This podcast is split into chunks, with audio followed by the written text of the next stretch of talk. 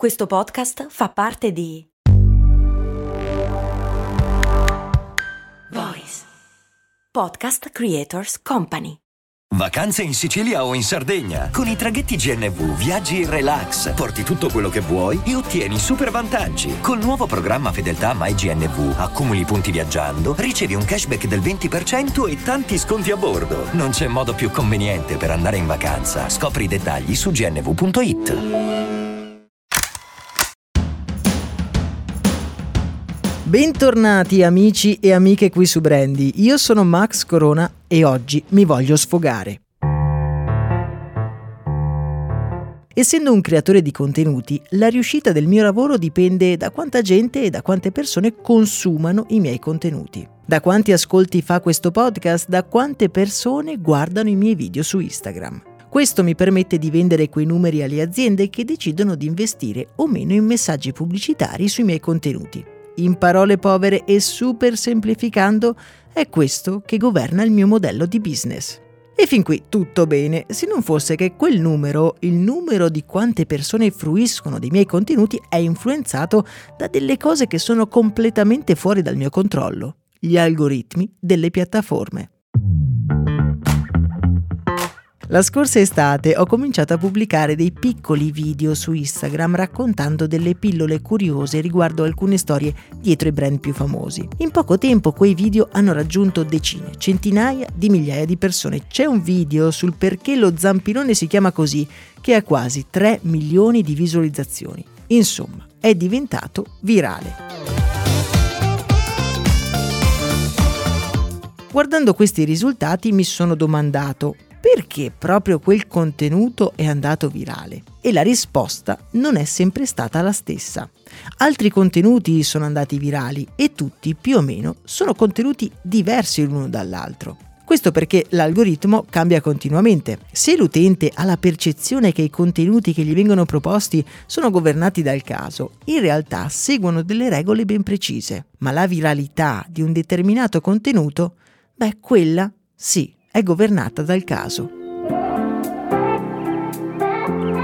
Cerco di spiegarmi meglio. L'algoritmo ha delle regole che vengono applicate per scegliere quale contenuto proporre ad un determinato utente. Se il tuo contenuto soddisfa queste regole, allora viene mostrato a più persone. Se viene guardato da queste persone, allora verrà mostrato ad altre persone e così via. Queste regole però noi creatori di contenuti non le conosciamo, cerchiamo di intuirle, ma cambiano costantemente. Quindi per quanto tu possa studiare il comportamento di una piattaforma, la probabilità di azzeccare queste regole equivale a lanciare un sasso in uno stagno e sperare di colpire un pesce.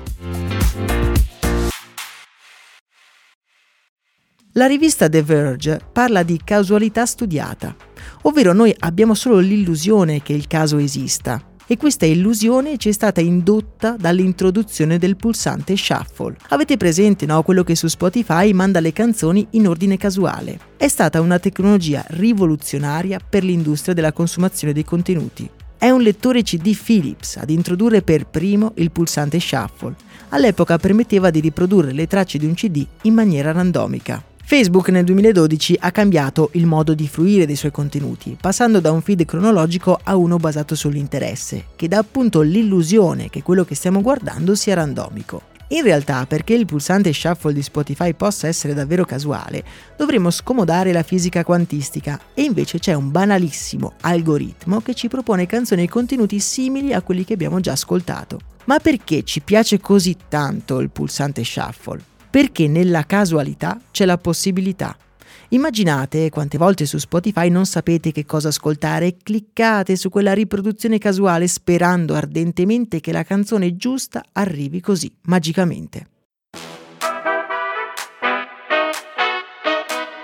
Più lasciamo scegliere al caso, più si aprono le nostre possibilità e poco importa se quel caso in realtà è una serie di regole che non capiremo mai fino in fondo. Quindi amici miei, non credete a chiunque vi prometta il segreto della viralità sui social, millantando numeri astronomici. Molto probabilmente ha semplicemente lanciato un sasso nello stagno e ha colpito casualmente un pesce. Ma nel frattempo, nel mentre che vi spiega le regole del suo corso che avete pagato a caro prezzo, beh il pesce se n'è già andato via. Per oggi è davvero tutto, se vi piacciono questi contenuti e non volete lasciare tutto in mano all'algoritmo lasciate una bella recensione e consigliateli ai vostri amici e colleghi. A me non resta che augurarvi una buona giornata, un saluto dal vostro Max Corona.